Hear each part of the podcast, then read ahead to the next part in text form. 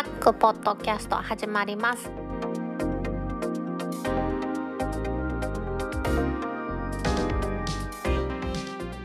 2020年12月18日タックポッドキャスト2第125回目の始まりです。この番組は天王寺アップルクラブの大道とコメントのコーナーからはタックメンバーの北尾姫とお届けします。今日のオープニングで取り上げたいのは IT メディアからの記事でドコモとソフトバンクは未だスマホ向け eSIM に消極的 KDDI は一歩前進という記事を読んでいきたいと思います。総務省がですね12月の8日に第2回のスイッチング円滑化タスクフォースというのを開催しました。総務省が掲げますモバイル市場の公正な競争環境の整備に向けたアクションプランって長いですけどね。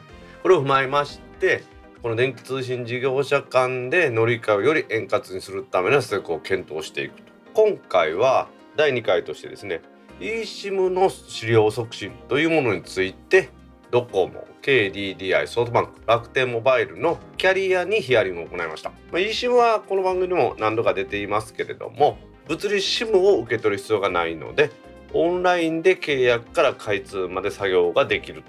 ユーザーにとってはキャリアと契約するのはかなりスムーズだなということで大きなメリットがあるというふうに言われていまして総務省としてはこのモバイル市場の公正な競争環境の整備に向けたアクションプランと言ってますけどこれで事業者からの乗り換えを eSIM が手軽にできるのでこっちを進めれば乗り換えが進むんじゃないかというふうに言ってるんですよね。まあ、これに関してはいろいろ考えてあると思うんですけど eSIM の方が難しいんじゃないかっていう説もあるぐらいですからねだって物理 SIM を手に入れればそれを SIM トレーに入れて蓋閉めればそれで終わりですけれども eSIM はいろいろあるんですよね。現在ですね日本で eSIM サービスを提供してますのはキャリアとしては楽天モバイルだけになってます。MVNO はフル MVNO の携帯を取ってます。IIJ ミオですね。あとは海外利用の eSIM サービスやってます。ソラコというのに限られてます。以前ですね KDDI が iPhone 向けに海外データ eSIM っていうのをやってたんですけどこれは今年の11月30日にねもうサービスを停止してるということなんですよね。じゃあこの各キャリアですね eSIM を導入しないのは何でかという理由にですねセキュリティ上の懸念があるというふうに言ってるらしいんですね。セキュリティ上の懸念とユーザーの利便性を損なう恐れというふうに言ってるんですよね。セキュリティ上の懸念というのはソフトバンクとドコモが言ってまして eSIM の通信に必要なプロファイル情報が漏洩した場合ですね。それをもとにクローン SIM、まあ、クローンのクローン SIM が作成されて不正に利用されてしまう恐れがあるというものですけどこれは確かにね言うてることはそうだろうなと思うんですよね。物理 SIM はキャリア自身が SIM ベンダーを選定してそれを調達してキャリアの責任でセキュリティ安全性を確認することが可能で、まあ、セキュリティが高い。それに対して eSIM はメーカーが eSIM ベンダーを選定調達してキャリアはセキュリティリスクを担保できないということでセキュリティ対策がどうしても必要になって、まあ、コストもかかるんじゃないかと。ソフトバンクはこの多様な端末や事業者が eSIM を取り入れるとですね本人確認などに適切な運用がされないとセキュリティリスクが高まるというふうに言ってるんですね。まあ、ソフトバンクとドコモでちょっと主張は違うんですけどとにかく eSIM はセキュリティリスクがあるよと。それに対して KD では少しだけ前向きのようでして au ブランドとして QR コード読み取りを必要としない専用アプリを用いることで不正利用のリスクが最小化できるのでそれでやろうというふうに考えてみたいですね。さっき出ましたソラコムというところが iPhone 向けにですね海外向けの eSIM サービスというのをやってるんですけれどもこれはどうやら QR コード不要でアプリでプランを購入してそして iPhone 上の eSIM にインストールすると。そっちの仕組みでやればその QR コードとかを発行しなくて済むので外に情報が漏れないというか暗号化してるんで漏れるとは言いにくいんでしょうけれども人の目にさらされることが少ない、まあ、それに対して、まあ、楽天ですね。楽天はすでに eSIM のサービス提供してますからセキュリティ上は問題ないというふうに言ってるんです。当たり前ですよね。自分とこで提供してるものがセキュリティ上問題あるというわけありませんので楽天はデータセンターとサーバーの間で eSIM のプロファイルを格納して暗号化する。プロファイルを安全にダウンロードできますというふうにしてますね。実際に楽天モバイルでは eSIM でですねセキュリティ上の問題は起こっていないので、まあ、大丈夫でしょうというふうに言ってるようなんですよね。まあ、暗号化の話書いてあるんですけれども通常の HTTPS に加えてエンドトゥエンドの暗号 SCP03T ですかね。というのを採用してるということだそうです。もうちょっとこの暗号化のシステム私にはちょっとわからないんですけども、まあ、とりあえず生で送ったりしませんよということですね。KDA が現状の eSIM でのですねやり方として懸念してるというユーザビリティで eSIM のプロファイルをダウンロードする際 QR コードを読み取る必要があるんですよね。ってことはですね私もそれ楽天モバイルで iPhone10S から出るプロに買い替えた時やりましたけれども今から入れたい eSIM を入れたい。そのスマートフォン以外のデバイスで表示させる必要があるということですから1個しかデバイスがない状態で難しいでしょうね。でダウンロードする時にまだネットワークつながってませんから Wi-Fi 環境が必要になるということもハードルが高いんでしょうね。ということですね。で辺でですね eSIM のデータは端末の内部にありますけどもそれを誤操作で消してしまうこともあるだろう。そうですよね。実際そうだと思います。eSIM が便利。というのはあるんですけれどもちょっと eSIM を導入するというのはハードルが高い。知識が必要。ちょっとしたコツが必要ということがありますのでね。その経理で言うということはよくわかるんですよね。やっぱりその点に関して楽天モバイルもこの QR コードと Wi-Fi 環境の件についてお客様が初めて eSIM を利用するケースがあったので分かりにくさはあったということなんですが、まあ、チラシとかマニュアルで確認できる素材というものをたくさん露出することによって、まあ、どうにかなるんじゃないかと言ってますそれもまあそれはそうですよね。でラクモバは今ですね本人確認に eKYC というものを取り入れましたのでまさに eSIM のメリットが生きてきまして eSIM の契約する際に今までは利用開始に2日以上ですねかかってたんですけれども即時開通作業が可能になって今24時間体制を取ってるということですだからショップが閉店してる時でも速やかに eKYC で本人確認 SIM を eSIM に切り替えて開通ということができるということなんですね。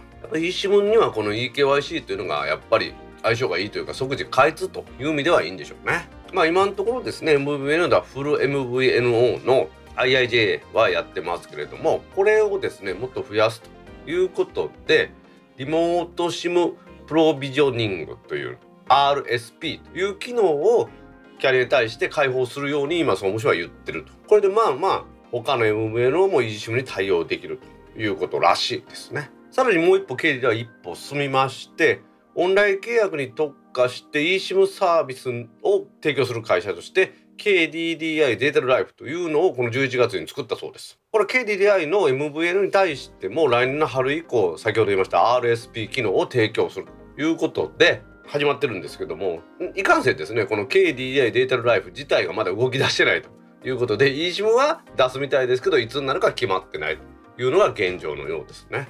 まあ、ですのでね4つキャリアがありまして楽天モバイルはもちろん eSIM での提供というのもやった時からやってますけれどもドコモとソフトバンクはセキュリティ上の問題という言い訳なんでしょうけどねをしてまあ消極的と。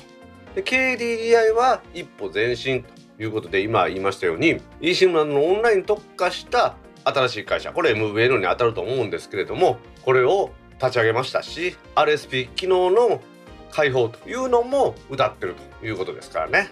やっぱりですねでもこの今までのやり方っていうんですか例えば楽天モバイルというのは後発組で MVNO から始めまして店舗数もそんな大きくないというところですから eSIM やるのも問題なかったんでしょうけれども、まあ、販売網っていうんですかねそういうものがしっかりしているキャリアとしてはそこを整備するのにお金かけてますので別に eSIM に頼らんでも速やかに、まあ、速やかにってのはおかしいですけれどもしっかりと本人確認とかそういうのをする仕組みというものが店舗でできてるのでその eSIM にあんまりメリットを感じないということはあるんでしょうけれどもこのねコロナの感染拡大とかそういうのが広がる世の中でまあいろいろ考え方も変わってくるんだろうなとは思いますよね。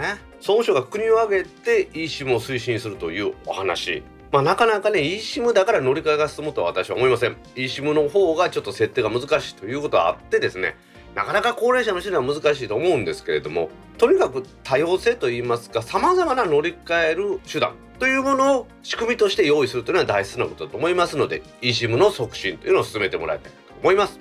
それではタップポッドキャスト2第125回始まります。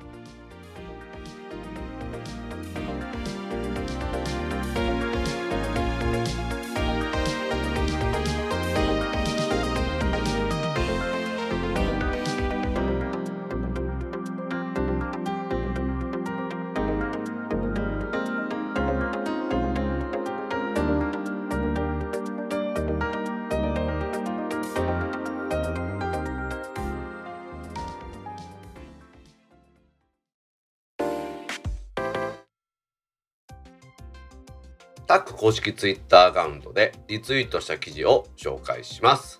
Apple ヘッドホン AirPods Max 正式発表。12月15日発売。価格は6万1800円。ゴリミーさんからの記事です。AirPods Max というのが15日にいよいよ発売になりました。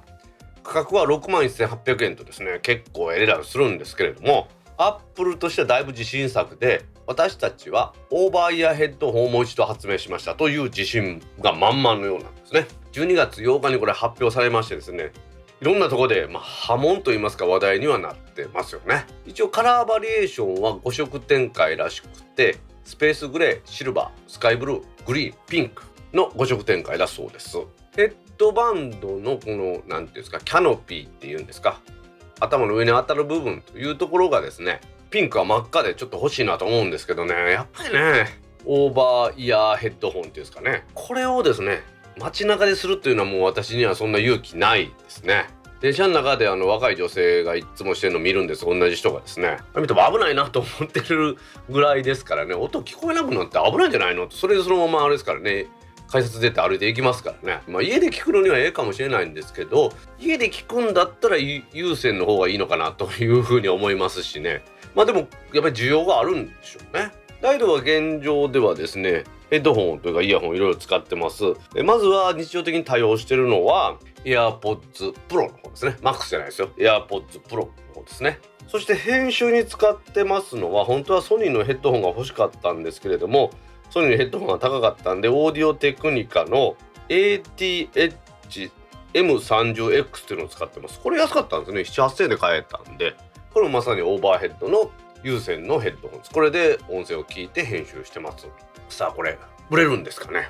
アップル純正というところではまあかっこはいいと思いますね。確かにね。家で聞くのにはですね。まあ、基本的なところちょっともう一回おさらいしますと今言いました価格は税別で6万1800円。15日に発売になりました。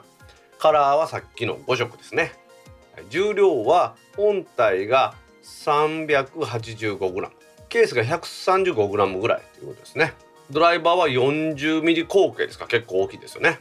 でキャノピーからイヤクッションまで全てアップルが独自デザイン。で注目は充電コネクタはライトニングらしいですよ。ライトニングだったんですね。USB-C ではなくライトニングだそうです。機能としては Adaptive Equalization 対応。全く分かりません。アクティブノイズキャンセリング。これは分かりますね。外音取り込みモードということでアクティブノイズキャンセリングっていうのと外部音取り込みモードっていうのは AirPods Pro なんかでも使えてるやつですね。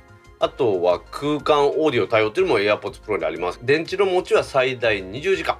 5分間の充電で約1.5時間が再生できますと。各種操作は右耳の方のカップのデータロクラウンっていうのがあるらしくてそれでカリカリカリってやるそうなんですよね。でどうやらなんかケースがついてるんですよね。まそのケースが、まあ、なかなかメガネみたいな感じで面白いケースでしたね。デジタルクラウンってのはアップルウォッチと同じでくるくるくるくる何でも回せるやつですけれどもこれによっていろんな機能を割り付けるっていうのはアップル最近好きですよね。まあ多分 AirPods シリーズですから簡単にペアリングできてデバイスの自動切り替えですね序盤でも言いましたようにいくつかのアップル製品に紐付けされていて接続されてるんですけど今元が再生したやつに切り替わるっていうこともやってくれるみたいですんでね、まあ、ちょっと楽しみではありますよね。はい。アップルがこの度発売しました AirPods Max 大きな大きなですねオーバーイヤーヘッドということですけれども用途によってはねいいもんだと思います。ちょっとお値段が高いんですけれども好きな人にはたまらないと思いますので皆さんもぜひご検討ください。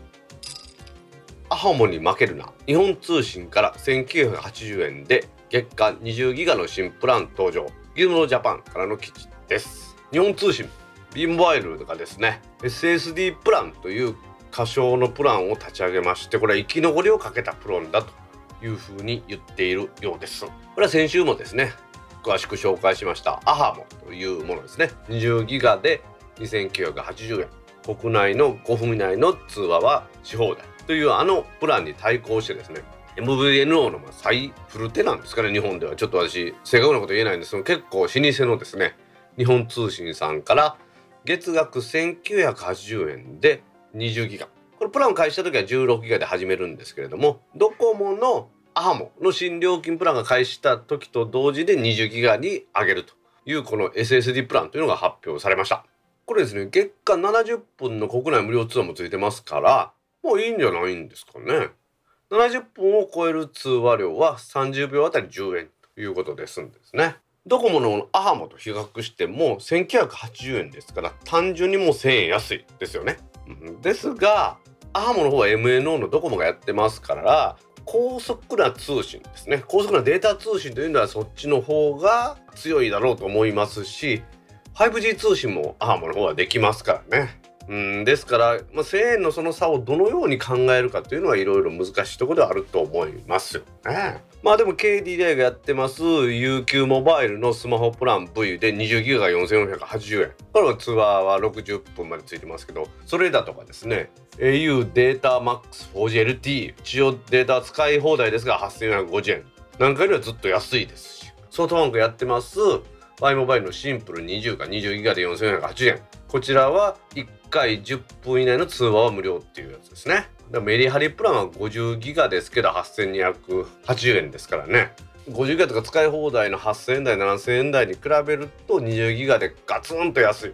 ドコモのアハモでも2980円。KDD はサブブランドの UQ で4480円。ソフトバンクも同じく Y モバイルで4480円ということを考えたらこれは安いんだろうなと思うんですよね。またオーバーした時のデータも1ギガあたり250円ですから結構安いと思いますんでね。ここはいいんじゃないんですかね。今日はなんかね携帯電話のモバイル通信の話ばっかり料金の話とかばっかりこの先も続くんですけれども結局 MVNO って速度が遅いんですよね。そこはですね私も IIJ ミオの昔ミーティングに行ってお聞きしたんですけれどもやっぱりその昼休み12時時代とかあとはみんなが帰宅する18時台っていうのはすごく混みますと。じゃあその時に通信が遅くならないというような MVNO がキャリア MNO から回線を借りたらそれだと全然料金的には安くすることができませんよと。ですのでそこはいろいろとあの手この手と考えて通信量の予測とかそういうことをしてですね回線を借りる太さとかそういうのを考えてやる。そうすることによってみんながみんな快適に使えるということではないという前提で MVN は使ってもらいたいですというお話があったんですよね、まあ、まさにその通りだと思いますのでそこをどう考えるかこの1980円にかかってきてるのかなとは思うんですよね。実際問題 IIJ ミオでも au とドコモが両方あって au の方が空いてるだとかそんなんとかまことしやかに言われたことあるんですけれども結局はですね毎年もね今度 5G プランやるのに言ってましたけれども通過するとか一緒なんでそこが混むんだから一緒なんですよというふうに言ってました。ってことはドコモが2980円で20ギガでやるっていうのはかなりかなりすごいことなんですけど他のところはねまあ、また3月来年に合わせてくるんでしょうけども今のところこの日本通信の1980円で20ギガというのは安いんですけれども安い代わりに速度が低下する時間帯もあるということを納得して使うということが大事なんだろうなと思うんですね。さらにはですよさっきのオープニングでありました eSIM の話じゃないんですけれども少し知識がないと契約するも大変ですしその後のねいろいろ相談の窓口いわゆるサポートの窓口なんかも少ないというのがあるとそこを我慢できるかどうかということだと思います。日本通信が生き残りをかけて1980円のプランを出してきました。皆さんも MVNO のそのメリットデメリットを考えて契約するならいいと思いますのでおすすめします。決済サービス楽天ペイ。Suica への楽天ポイントからチャージ可能に。2人に1人へ全額還元キャンペーンも実施。SMAX からの記事です。楽天ペイの Suica というのは赤い Suica ですね。これに楽天ポイントからチャージ可能になるという大ニュースですね。楽天ペイメントは運営しますスマートフォン向けアプリ決済サービスの楽天ペイが JR 東日本の提供します。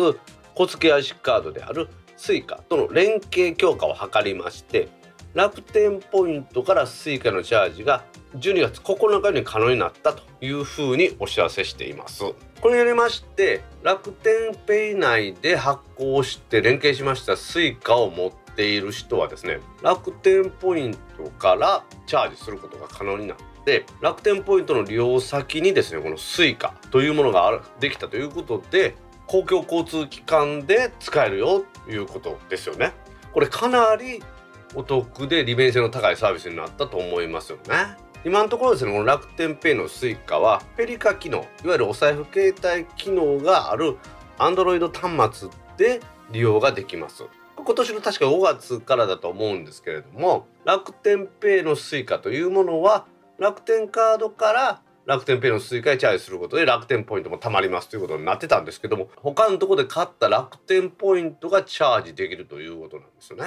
でまあこのキャンペーンはまあどうでもいいんですけれどもこれを記念しまして来年の1月31日まで楽天ポイントから Suica へのポイントチャージで2人に1人に全額還元キャンペーンというのを実施してくれるそうなんですよね。これはですねキャンペーンウェブページエントリーした楽天ペイアプリで楽天ポイントから Suica にチャージしたら2人に1人がポイントチャージに対して全額楽天ポイントで還元されるということなんですが上限は1000ポイントまでですのでねまあまあまあまあまあ。はい。しかしねやっぱこれすごいですね。この楽天ペイというものはアプリ内の Suica 機能がね使えるということにしたということで Suica が使えますともう全国の鉄道ですね。ほとんど全ての鉄道が乗れますしバスもほとんど使えますよね。自販機なんかでも Suica 使えますからね。いやこれかなりいいんじゃないんですかね。他のところでもみずほ銀行なんかも Suica を発行してると思うんですけれどもなかなか今回の楽天ペイでの連携強化というのは大きいと思うんです。使ってる人にとってもですね。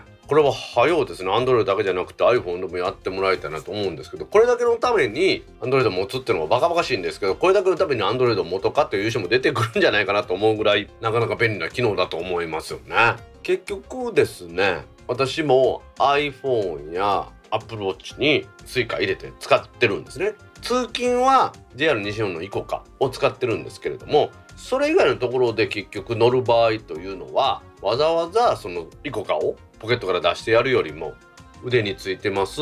Apple Watch から Suica やる方が便利なんでですね結局全然東日本の管内じゃない私なんかでもしょっちゅうしょっちゅう使っててその裾野を広げるためにこの楽天ペイで Suica を発行したというのはすごいことですし楽天ペイもまあまあ考えてみれば当たり前なんですけど自分のところが提携してる先ですからここにポイントでチャージができると Suica へのチャージができるというのも将来的には来るかなと思ったけど結構早く来たんでびっくりしてますよね。アラとか JAL の提携カードっていうのがありましたけども今ねコロナの世の中でねアラなんか採用もしないって言うてますしそういうの世の中で飛行機なんか乗る機会も少ないですので皆さんそのクレジットカードなんか使ってもしょうがないみたいな感じになってるようですよね。そう考えますと Suica であれば電車も乗れるバスも乗れるちょっとした買い物もできるということなのでこれはかなり利便性が高いサービスだと思いますね。楽天ペイですねなんだかんだ言いながらもお客さんのニーズに合わせて発展しようと思います。これからもね顧客目線に立ったサービスを広げていってもらいたいなと思います。総務省がソフトバンクに行政指導販売代理店が適切な届け出なしに勧誘活動。IT メディアニュースからの記事です。総務省が12月の11日にソフトバンクのインターネットセルフサービスソフトバンクエアを取り扱う販売代理店で電気通信事業法違反があったとしてソフトバンクに行政指導したと発表しました。この問題となった販売代理店は業務を行う上で必要な届け出を適切に行っていなかったと。ソフトバンクエアってね時々聞きますけれどもソフトバンクが提供しています上部側に LTE ですかね。それを使いまして株側を Wi-Fi にしてくれるというようなもんですね。1個か2個ぐらいの LAN ポートがあったはずなんですけれどもとにかく便利なのはですねコンセント差しはですね。ソフトバンクの圏内であればインターネットがパッと使えるということで結構重宝されてるもんなんですけれどもその販売代理店ですね、えー、まあ販売代理店の名前は出しませんけれどもそういうところがですね本来はこの販売代理業務電気通信事業法にのっとってやる場合は総務省に通信事業者の名前と住所を書いた書類を含む届け出をする必要があるんですけれどもこの会社はソフトバンクの名前と住所の記載がない書類を提出してですなおかつそのさらに子会社は届け出をせずに業務を行っていました。まあ、どちらもですねすでに代理店業務というものはもうソフトバンクと契約が終了しているということなんですけれどもどうやらですね、まあ、かなりやり方が悪毒ってマンションの管理会社の関係者を装ってあたかも自分たちがそのマンション全体のインターネットセルフサービスを管理しとってこれに切り替えるとダメですよというようなことをつけてですねインターネットセルフサービスの契約を無理やりしたということのようだったんですよね。実際にですねここの業務手順書というものを見ますと、まあ、マニュアルですね。業務マニュアルを見ますと私こちらの建物の通信設備を管理します。なんとか会社の何々と申します。いうような虚偽を説明をしなさいというようなことになってたらしいんですよね。まあ、マンションとかね家にわけのわからんこういう通信事業者ですか？要件来ると思うんですね。また有線電話の時代からこういうねなんかうさんくさいの要件あってですね。マイライン制度とかっていうのありましたけれども、まあ、マイライン制度も含めてですよ。結局それはまた代理店に委託してるということで代理店が家まで来てですねここに電話するのにこれでやった方がお得になりますよとかわけのわからんこと言うてですね別に特にも何もなってないんですけれども料金まとめた方がいいですとか言って勝手にその家の料金をまとめたりするっていうのがありましたけどいまだにこういうことやってるんだなということなんですよね。しかももうこれは騙そうという意図があります。私ソフトバンクはこれ悪いと思いませんけれどもどこのキャリアの仕事やったとしてもこういうのをなんかどう言ったんですか電話で勧誘してですね w i f i のルーターを置いて3ヶ月間タダにしますからとか言うけども我々が得することありませんし全く何も話してないのにインターネットの料金が今より安くなりますって。なんでやねんって。もしかしたら自分でプロバイダーやっとってタダで使ってる人かもしれないのにそんなことを言うっていうのもあるんで。なんかこの代理店っていうんですか？こういうのは信用できないイメージがあるんですよね。実は今日のエンディングでもそんな感じの話を取り上げてるんで今日はなんかね電気通信事業の問題点ばっかりの話になってますけどね。このインターネットの契約っていうのは大変トラブルが多いものです。皆さんもですね騙されないように気をつけてねインターネットの契約というものをしてもらいたいなと思います。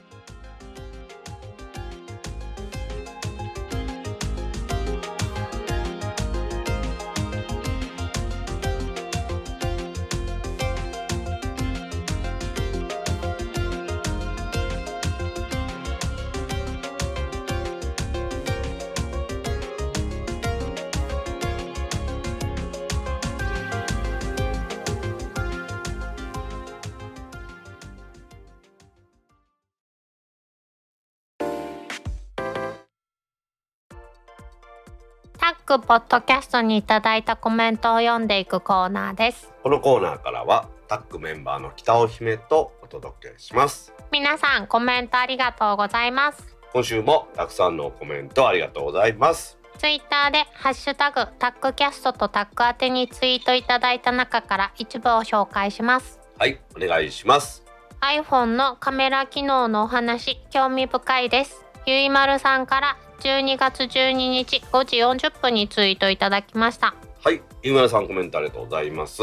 ありがとうございます。ゆいろくのゆうまるさんです。柴さんのお話ってことですね。柴さんのねお話やっぱ人気あるんですよね。わかりやすい。そしてなんかちょっと聞いてるうちに、あいいかもってそそのかされるよね。わし一人では説得力ないあの情熱がちょっと違う？淡々と語るやん。冷たいもんね姫に言わせるとわし。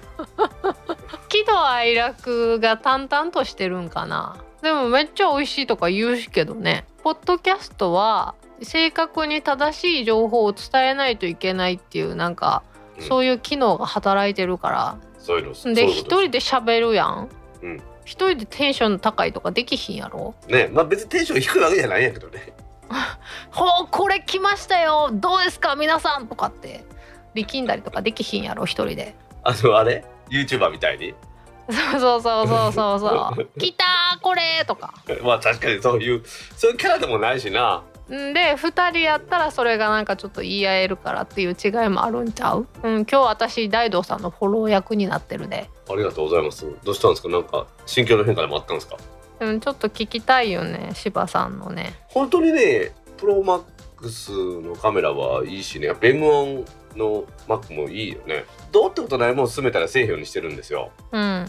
まあ具体的には出されへんけどアップルが出したもんでもね。いやこれはみんなもう使った方がいいですよっていうのとマニアが使った方がいいだけのものとかあるじゃないですか。うん。あの大衆向けとなんか特殊な機能に特化したものとすごく分かれるよね。ガジェット系ってね。そうね確かにね。万人におすすめっていうのかな。万人に持ってもらいたいと思うもんと、まあ、マニアックな人に受けるもんっていうことね。うんでもそうであるべきよね。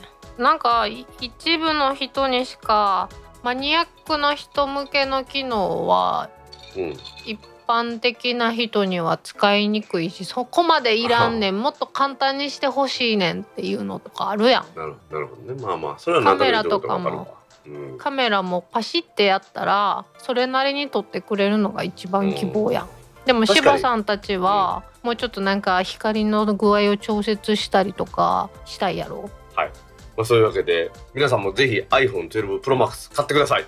はい。井村さんコメントありがとうございました。ありがとうございました。続きまして柴さんはタック音楽部長じゃなくタック物欲刺激部長に改名してください。脳内で勝手に出たなジャパネット芝とつぶやいているのは秘密です。そして煽る大道さん。ひまちゃんから12月12日17時15分にツイートいただきました。はいひまちゃんコメントありがとうございます。ありがとうございます。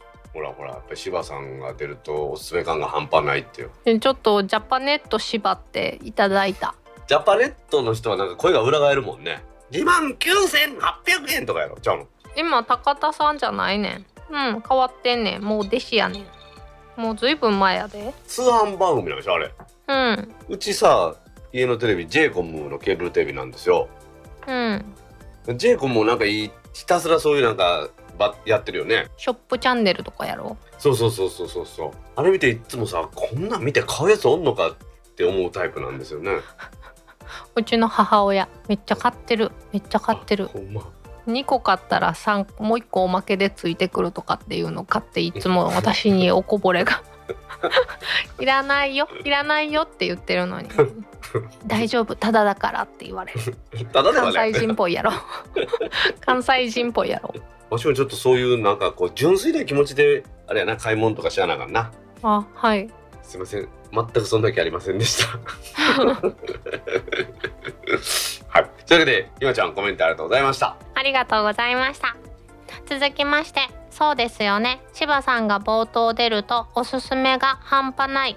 ついつい欲しくなってしまいますよね。大道さんもプロからマックスに変えそう。そんな圧を感じました。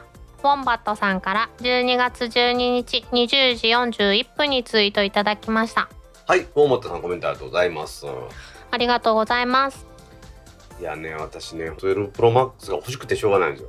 老眼にもね優しいもんね。そう。結局ねそこなんですよ。最後はやっぱりでかい方がいいんですよ。でもでかいし重いの。ちょ誰かわしのこのテルプロ10万ぐらいで買ってくれへんかな。え普通に下取りに出したらいいんじゃないの？君が買ってくれてもいいやで。えやだ やだってね、はい。やだ。でもうそれで転売したらもっと高売れたらラッキー。えそんなに欲しくない？いやでもねアップル製品のこの何？何年か経った後の値が下がらんこの率っていうのはすごいですよほんまに。だって好きなものは手放さんもん私。え例えば何手放してないの？えピクセル3バッキバキやけど未だに大切に保管してるで。なるほど。じゃあ鼻の穴に入れなあかんななんで？目の中に入れても痛くないからちょっと変形してみました。わかりにく。時々なんかお面白いこと言おうとすると大概失敗するからやめとき。佐竹代表みたいなこと言うな。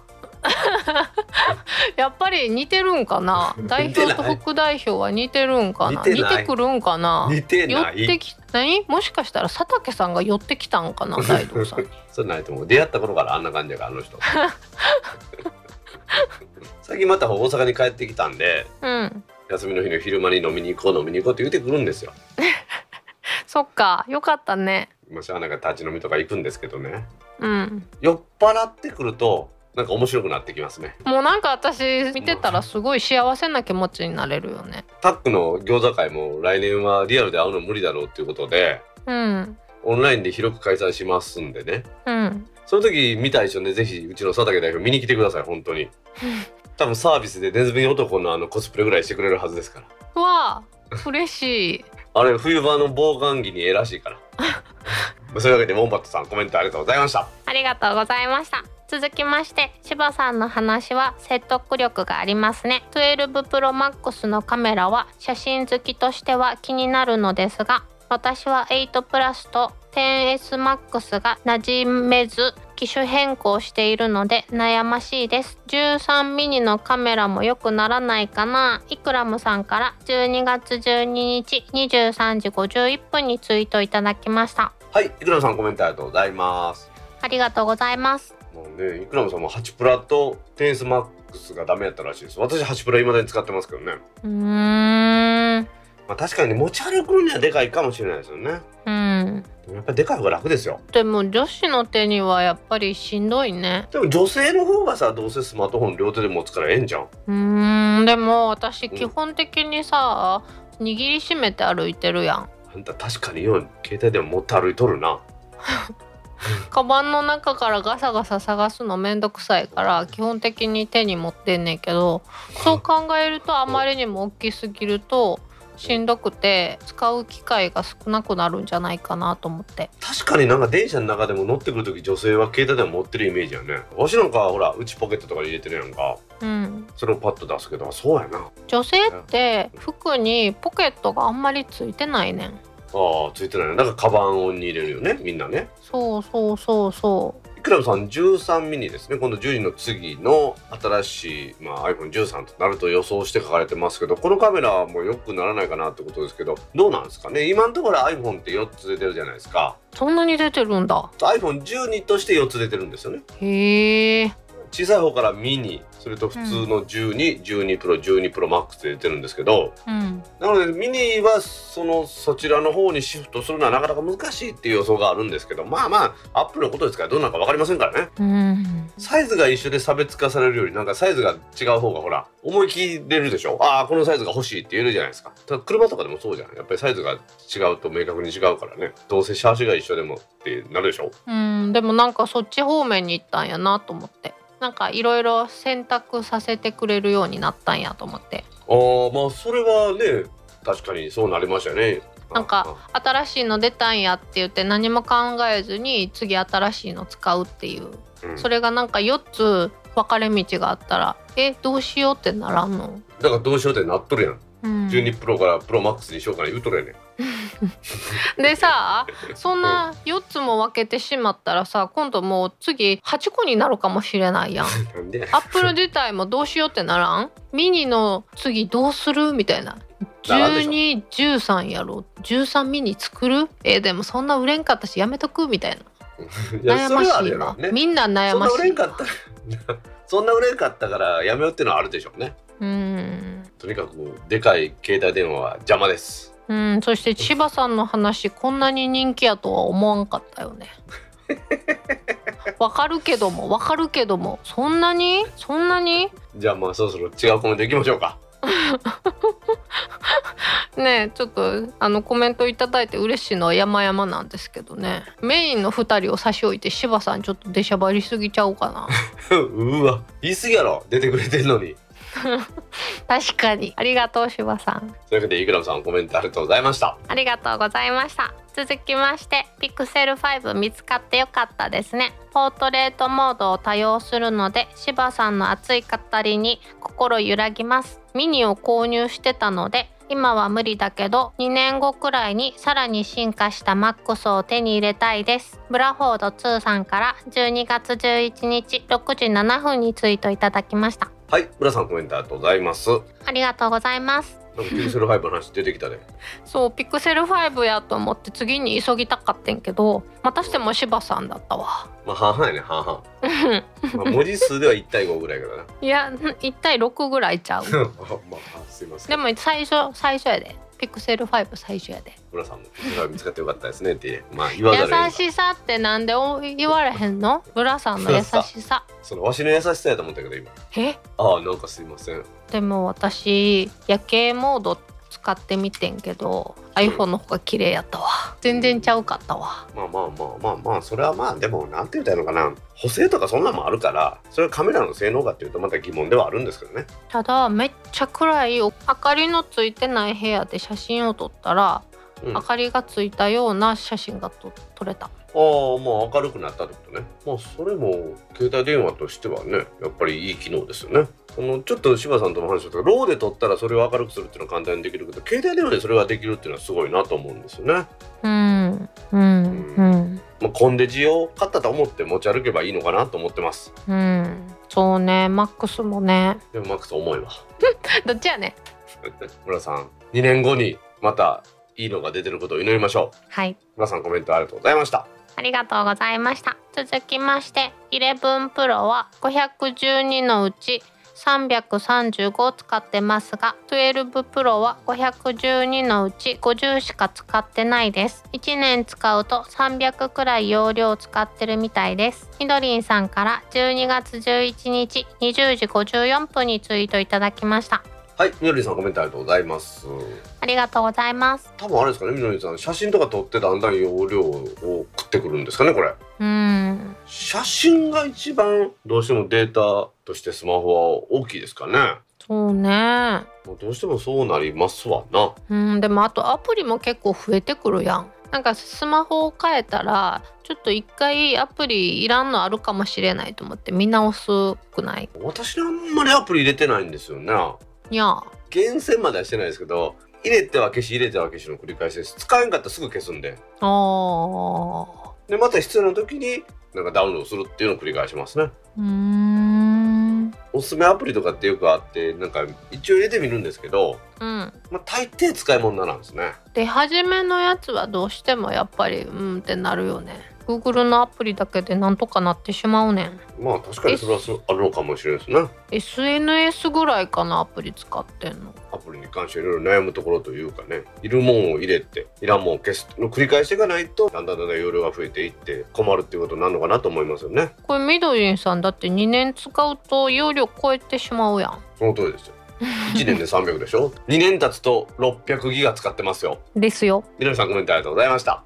ありがとうございました。続きまして警察と名乗っている相手にも疑ってかかる姫の用心深さはある意味正解だと思いました。簡単に暗証番号を言ってしまうようではセキュリティの意味がありませんからクセル5無事に見つかってよかったですねきみひこさんから12月11日17時39分にツイートいただきました。はいきみこさんコメントありがとうございます。ありがとうございます。いや警察を名乗ってる相手じゃないですからね。自分から警察に電話しますからね。そうやね。んそこやね。ん後から考えたらそれは反省しとる。その電話がかかってきてね警察を名乗ってる人は信用できへんっていうのは分かりますけど。見つかったんです。見つかったんです。ブラさんの話題でも出てましたよはい。見つかったんですブラさ見つかってよかったですねってきみこさん。んね本当に嬉しいよね。本当に嬉しいよね。首から紐付けてぶら下げとってんや。でもさあ私首からあれかけとってん。私も大道さんとお揃いの赤いの買っとったやん。ほうほうほうほうほうほう。あれ首からかけとって意気揚々と手洗いに行ってガンってぶつけて割れてんでそれはあなたが悪いじゃない。ガンってぶつけたあなたが。と思うねんけどうん。首から下げるのが正解なわけじゃないと思って。人それぞれやなと思って。なるほどわかりました。でどうするのが正解かってことですな。だからい今までの方式やと思うね。やっぱり手で握りしめてるのが大事。いや今回なくしたよね。今回はポケットに入れてたからスルって落ちてん。ああなるほどね。うん私はタクシーよく乗るんですけどうん。必ずタクシーが降りる時に携帯電話があるかないかは確かめますね。あれさ降りる前にうん「お忘れ物ありませんか?」って言って一通り見てんね私たちね。あ見た見た。わしも見た。なかったよね。うんわしが見る限りなかった。なので謎。シートのその足元に落ちてたとか間に落ちてたとか、うん。そんなんやったと思うよ。うん。しかも私無音やしね。まあもうはまああんまり関係ないと思うけどなぜならあ Google の機能で音を鳴らすことができるので関係ないですよ。知らんかったや いや知らないですよ。iPhone だったらあんの知ってたけど Google でそんなんあんの知らんもん。んね。でも学んだ。いい勉強になりました。3日間ぐらいおお腹痛かったけど。そうな。ん意外と精神的に弱いな。結構ショックやってん。買い替えたばっかりやったしウキウキしとったのに。開き直るしかないんよ、でもなんかちょっと思い出がなくなった気がしてちょっと寂しかったん。うん写真でもバックアップしてないの？そうやね。その日の写真だけがちゃんとバックアップできてなかっただけであとは全部残ってんねんけどでもそれでもなんか寂しかったん。なんか物とかで思い入れがあるタイプやな。うん。物とかに思い入れっていうか何に対しても思い入れがある。なんか今日はピュアっぽいのをなんか演出しますよね。心が豊か？私も心豊かやと思いますよ。まあ何をも？何をもって豊かというかによって変わってくるよね。あはまあいろんな人がいると思います。そしてピクセル5見つかりました。嬉しかったです。いよかったです。はい。とりあえず見つかって本当に幸せです。皆さんいろいろとご心配おかけしました。ありがとうございます。はい。きみこさんコメントありがとうございました。ありがとうございました続きまして大道さんの頭のてっぺんにお灸で笑ってはいけない運転24時が勃発。しかし朝から晩まで飲み通しとはタフだな。たとえ警察相手でもロック解除を警戒するのは正しいと思う。警察側も何も起こらなくても今週の肉姫サカゼプラスさんから12月11日21時53分にツイートいただきました。はい。プラスさんコメントありがとうございます。ありがとうございます。頭のてっぺんにお灸ですよ。うん。ほらだってまたちょっと面白いそう？なんかさこの前すごい外にいる大仏様のうん。頭の掃除をするとかっていう人のテレビ番組をやっていてそれを思い出しとって。なんか大仏さんって頭にブツブツあるやん。ああ何もね。あんな感じやろ要はあんな感じってことやいやいろやあんなてっぺんに一個だけやからあんな感じではないんじゃない？そっか私いくつもブツブツお灸がついてるイ想像しとったわ。いやいやいや一個だけ一個だけてっぺんの百百栄っていう壺かなんかあるんですよね。うん。そこにお灸をする そこやけどみたいになっとるんやろ？やけどみたいになっとるじゃない。やけどしてますだから もういよいよなんかどこに目やったらいいかわからんやつやろ。でもあのカビがある人は多分やけどしないんですよね。頭のてっぺん。ほらだっててっぺんてっぺんハゲ頭って見たらあかんって。ハゲ頭って言ったらあかんな。なんか大道さんと喋る時どこ見たらいいかわからんくなるやん。いよいよ。見たらあかん見たらあかんと思いながら見たらやけどしてんねんで。もう私ずっと苦笑いやと思じゃあわしも姫と喋る時はなんかあまりに綺麗なんで顔よう見んもんね。ううん なんか最近褒められ慣れてないからどうしたらいいか分かれへん。ああそうですか。お灸どこで行った？言ってない。あそう。まあまあまあまあ。最近でもなんかしあれなんよね。サウナばっかり行ってるやんか。うん。なんかサウナ行って血行良くなるとなんかもうなんか肩こりとか治るんよね。あれ不思議やわ。えそうなんや。結構ほら血行が良くなるっていうのは間違いないじゃないですか。結構血行が良くなる。ダジャレじゃないですよ、ダジャレじゃないですよ。本当に結構血行が良くなるんでそうなるとやっぱり肩こりとかなくなりますねはあ最近さあんまりお出かけしたらあかんやん。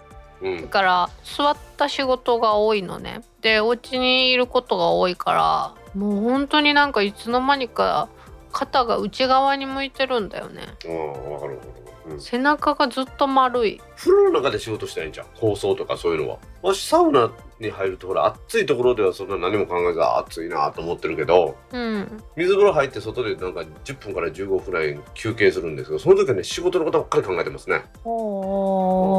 あれを先やるか。いやこれはここまで手つけてからの方がええなとかいろいろそんなばっかり考えてますね。うんで結論として最後帰る時には全部忘れてますね。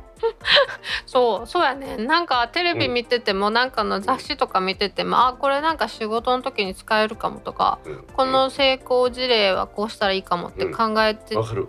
わかる。思いつくねんでも、すぐ次の日になったら忘れてるからいざ仕事しようと思った時にうん。なんか最近はスクリーンショット撮るか写真に撮るかメモをしている。うん。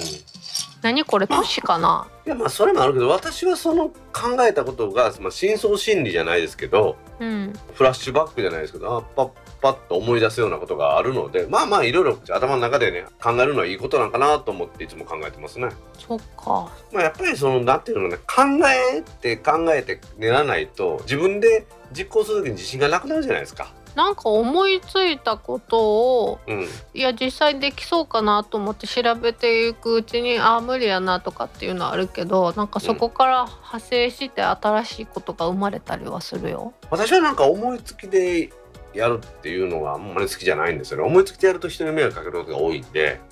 ねそこが私と大道さんの大きな違いだよね。大道さんってさゴールまですごい近いじゃん。ああ確かにそうだね。私はゴールが見えてないけどとりあえず走り出すタイプやんか。鉄壁のガードでゴールまで道を作りますからね。あの世話しないねん大道さんと一緒におると。でも確かに従っといたら間違いはないなと思うねんけどでも私アホになる。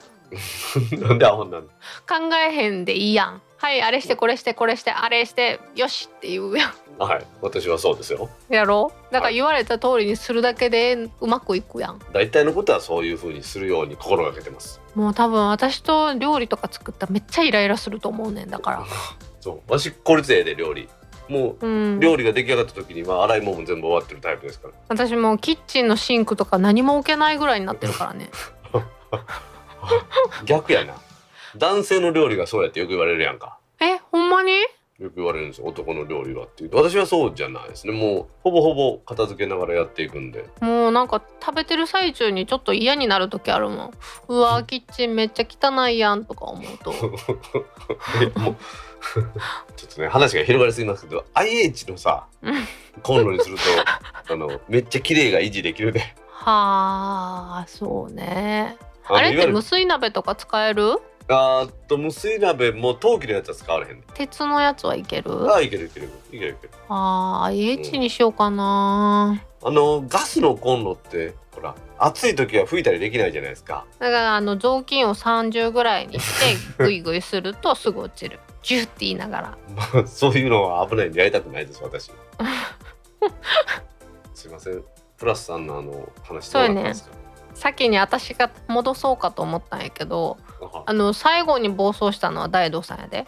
IH の話まで行くと思わんかったで私。全部これカットして私がプラスさんの話どうなったんですかっていうとこしか使えへんので安心してくださわあもう全部ハゲたらいいのに。い 全部ってなんやねん。全部ってどこやねん。眉毛も鼻毛も ひげも。鼻毛はね生えんでもええわ。えー、でも鼻水ずるをずるずる出てくるで。スーって出てくるで。はじめちゃんみたいになるで。懐かしいけどあんたちょっと話広げすぎちゃうか？ごめん。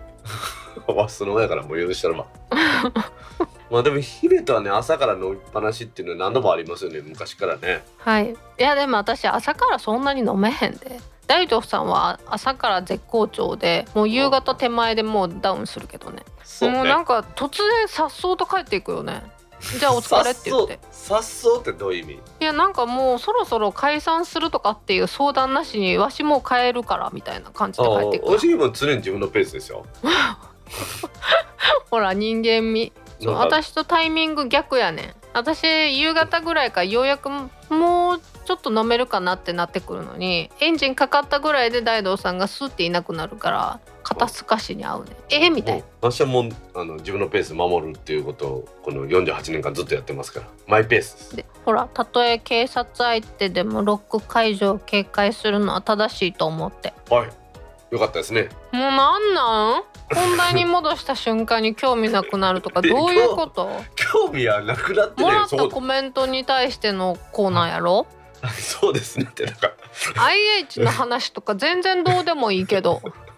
そうですね。って同意してるやん。言い方「あはい」みたいな感じやろ私のいつも。のいやーその通りですね柴さんの方がもっとうまいで。そろそろまた柴さんに番組タイトルのあれちょっと言うてもらうわ。え？嫌な。もう誰？また広がってる。戻していこう。一生懸命戻してきたのに。ピクセル5見つかったんですよ。もういいんちゃうそれ。ちょっと戻し方が乱暴でしたか。スマホの紛失には気をつけてください。はいあのタクシーはちゃんと床まで見てくださいね。あとタクシー降りるときは必ずレシートはもらいましょはいそれ重要。うというわけでプラスさんコメントありがとうございました。ありがとうございました。今週のコメントは以上です。皆さんコメントありがとうございました。当番組宛のコメントは Apple Podcast アプリのレビュー Facebook ページのコメントタック公式ブログへのコメント Twitter のメンション「ハッシュタグシャープタックキャスト」などでお待ちしていますお待ちしてます。皆さん今週もコメントありがとうございました。ありがとうございました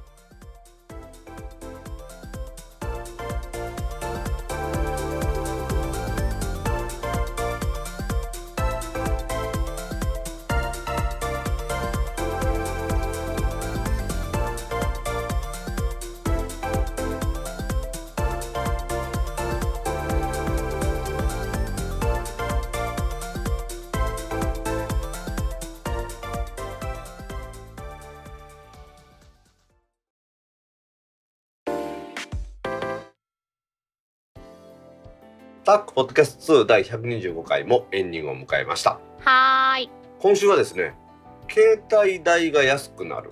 大学生のインスタで広がるモバイルプランナーは友情商法かというシーネットジャパンの記事を取り上げたいと思います。携帯代が安くなるっていうこの日本語自体がおかしくなる 携帯料金やろ？そうですね。携帯の使用料金か。通信料金？これをまあ読んでいくとですね今ねうん。インスタグラムのストーリーズ。24時間で消えるやつでしたっけこれ。うん。これの中で携帯代安くなりますという怪しいなんか誘いがよくあるらしいですよ。でモバイルプランナーやってるのに相談に乗らせてっていう連絡が来たけど大丈夫ですかっていうのがこの記者の人に相談が来たらしいんですよね。どうやらこのなんかモバイルプランナーっていうのはうん。携帯電話会社でインターンをしているって書いてあるんですね記事にはね。携帯電話会社ではないと思うんです私はこれ。記事の書き方がおかしくってうん携帯電話の代理店業務をやっているお店のインターンだと思うんですよね。代理店業務をやっている会社やろお店じゃないやろああそういうことか会社かそういうことね。だから代理店業務なんで代理店とは限らないですよ。代理店のまたその孫受けの代理店とかあるじゃないですか。うんあんなんかもしれないです。けど、まあ、とにかく携帯電話の引き継ぎ業務というか代理業務代理店業務をやってるところでのインターンの話だと思うんですよね。うん。なんかそういうのって見ます？私は全然この記事を見るまであのそんなん知らんかったんですけどうん。この記事読んでああそういうことってあるよなというふうに思いました。冒頭にもこの言いましたようにその怪しいって書いてますけどうん。なんかこの人を誘うところからのマルチですか？みたいな話を、ね、出てきてるんです記事にもね。うん。でも基本的にマルチっていうのは商品とかそのサービスを販売してその販売するとその分から何ぼか歩合でもらえるっていうのを繰り返していくっていうところは一緒だと思うんですよね。でもマルチではそれから自分の子供会員を作ったらそこからまた利益が出るとかそんなんじゃないですか。それとは違ってまあまあ別になんですか自分がその歩合で物をもらえたりするのはそれだけかもしれんけど別にその売った人に次またモバイルプランナーをやってっていうわけじゃないからそういうことではないみたいなんですよね。うん姫の前でこういうの見ます？いや私これ見たことなくてググってみたらうん。対象がなんか学生やねんってね。インターン生を使ってうん。モバイルプランナーとして友達を呼び込むっていううんうん商法なんでしょ？まあだからそれは私たちターゲットじゃないから出てこないの。当たり前やん。知らんやんって思わんかった？これ代理店業務っていうこと自体がなんかうさんくさいとこ多いじゃないですか。うん、携帯電話の代理店で店舗型と紹介型っていうのがあるんですけど、うん、紹介型っていうのは特にその固定費っていうのをね削減できるんでうん。なんですよ。儲けが大きいって言われてるんですよね。うん。時代広告費人件費って土地代なんじゃないですか紹介型やから。うん。広告費はまあチラシとかね看板とか CM とか打つと思いますけれども紹介制なんでこれもいらないでしょ、うん。で人件費も今回このなんですかモバイルプランナーっていうのはどうも完全部合みたいなんでうん固定費としての人件費はいらないんですよね。うんうん。収入があったらそのうち何ぼか渡すだけでいいわけですから。なのでねまあその紹介型特に怪しいじゃないですか。電話かかってきて私実はニュースのコーナーでも言ったんですけどこっちが今いくら払ってるか聞かんずに今よりインターネットが安くなりますって言うじゃないですか。うん。今20円で入ってますっていう人もおるかもしれんわけでしょ。うん。でもそれを聞かずに今より安くなりますっていうのももう怪しさ満点じゃないですか。確かにねなのでその障害型って怪しいなと思うんですけどここでこのインターンをもしかして使い捨てにするつもりでこの会社やってんじゃないかっていう気が私はしてるんですけどそういう被害はあんまりないんですかね、うんそんなに出てきて立ってないんじゃないの、うん、今ね冒頭に言ったように携帯電話の代理店業務をやってる会社のインターンつまり大学生ですよねうん。それにやらせてるんでしょ？なんか見てるとインターン専門の会社っていうのもあるらしいんですよね。えどういうこと？いや私もようわからなかったんですけど記事から読むと、このそのやってる会社がねインターン生をやる気選抜であると、うん。社会人になるためのスキルを身につけ圧倒的に成長したやつしかうちでは働かせないって言ってるんですよ。はあ。ほんでインターン生はこの社長にこうなんか憧れがあるらしくてですね。うん。社長のこの指示通りにやってると。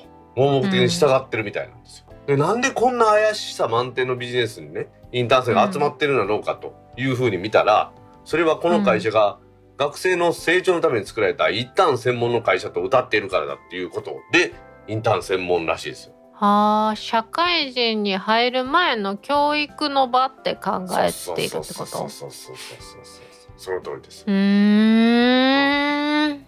怪しない？インターンってどうなの？姫のとこの会社なんかもさ採用とか来てもらうとこで無給なんですか？あれって。あのね有給と無給と両方ある。最近は有給がものすごく多いけど。働いた分だけ実費程度払いますよっていうこと？うーん。えでもなんか弟子みたいな感覚のインターンシップもあるし。うんうん勉強させてやるってことねそうそうそうそううん採用につながればいいなっていう場合と結構いろんなインターンがあると思う。うんわしには分からん世界やな。でモバイルプランナーだよ。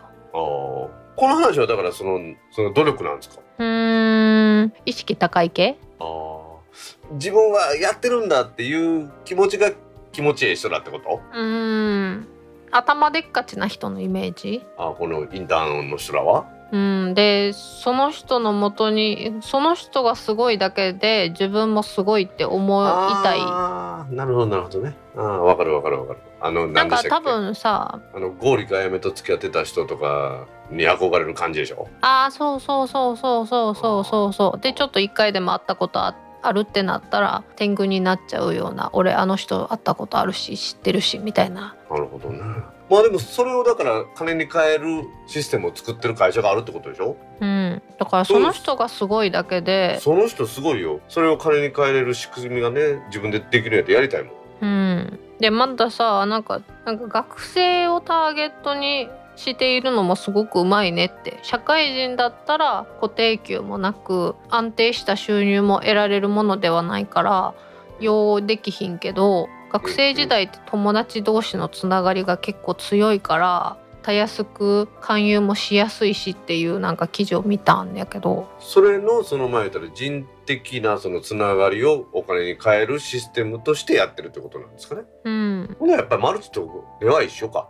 うん、だってどんなに仲良くしててもやっぱりモバイルプランナーで携帯代安くなるでって声かけられたらえいやこの人ってならん？いやーだからそれが感覚が違うんでしょうね。そうやって自分たちにお得なことを教えてくれる人っていうふうに思ってるんじゃないんですか今の人は。わあもう全然若者の気持ちが理解できんかったわ。まあまあもしもこの気持ちも理解する気もないし今の自分は今のままでいいと思ってるんでその考え方変わる気もないですけどでもそういうふうな社会になってきてるんじゃないかなっていうことを変えたのかなと思ってるんですよね。ああそういうことなんやモバイルプランナーとしてやってる方も人生経験ができていろいろと相談乗ってもらってその会社を移ったりする人もお得に使えるようになったっていう話だと思ってます。うん。うん。確かにさ携帯の利用料金が安くなるんやったらそれはそれで幸せだよね。うん、天才ですよ天才。うん。いやもうこうこうノウハウを元にやってみたらええやんこんなん。えー、じゃあだって私の周り大道さんとかしかいないもん。みんな一周するやろ 姫騙されてるで気をつけやって逆に説得されるやろ。あそっかってなるやろ。自分で始めたらええやん。ほう。ん、元締めが儲かるようにこういうのになっとるわけやから。わしあれやで、う。んまあ出資もするしコンサルもするやん。あのちょっと表に出られへんからさいろいろとあって。うあ顔だけ貸してや。顔だけ？そのビジュアルだけ貸してや。ああかんって。そのビジュアルはあかんわ。どっちやねん。だって怪しいビジネスっぽいもんわしの誠実だよこのなんていうの？社会人っていうのがにじみ出てるやろ。だってシルエットからしてちょっとおかしいやん。おかしい。待てよどこがおかしいね だって頭のてっぺんかさぶたできてんねん 今まで生きてないわ今。お灸してないわ今 さっきも言うたやんサウナで最近肩こりこれ取れるから言うとるやいやなんかいろんなビジネスが生まれてくるね。面白いね。人とのネットワークをお金に変えるっていうのはもともとはねネズミ講みたいなマルチ商法っていうのがあったんですけどそっからこういう派生してインターンということで学生のネットワークを使ってお金儲けるっていう。学生自体は歩合でお金入ってきてニコニコやし元締めの会社はそれで儲けるという新しい仕組みができてきたんだなと思いますね。はい。それではタックポッドキャスト2第125回を終了します。はーい。次回のタックポッドキャスト2第126回は来週12月の25日の金曜日今年最後の配信になります。はーはい。では皆さん来週も聞いてくださいね。バイニャー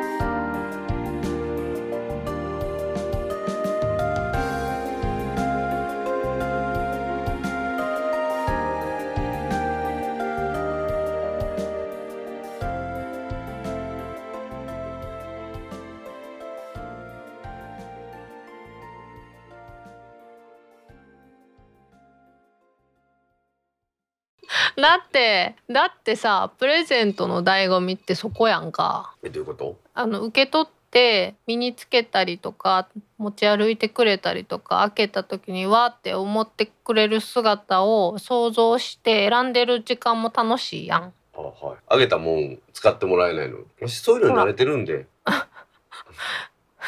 それはちゃんと相手のことを考えてないからじゃないの？うわなんか今日えらいなんか責められますね。え最初はちゃんとフォローしてたけどやっぱりちょっと人間味がないところに我慢ができなくなって ちょっとプツンって切れただけ？